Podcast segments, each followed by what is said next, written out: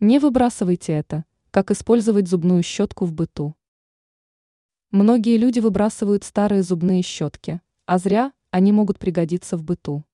Где их можно использовать? Рассмотрим варианты более подробно. Рыхление цветов. Некоторые люди используют для рыхления земли вилки, однако они могут повредить корни. Именно поэтому лучше использовать обычную зубную щетку. Она не нанесет вред растениям, зато справится с задачей рыхления. Чистка крана. На всех поверхностях рано или поздно скапливается грязь. Кран на кухне и в ванной – не исключение. Чтобы подарить ему былую чистоту, достаточно лишь использовать зубную щетку. Нанесите на кран мыльную пену с помощью губки, а затем пройдитесь щеткой. Чистота гарантирована. Отбеливание подошвы.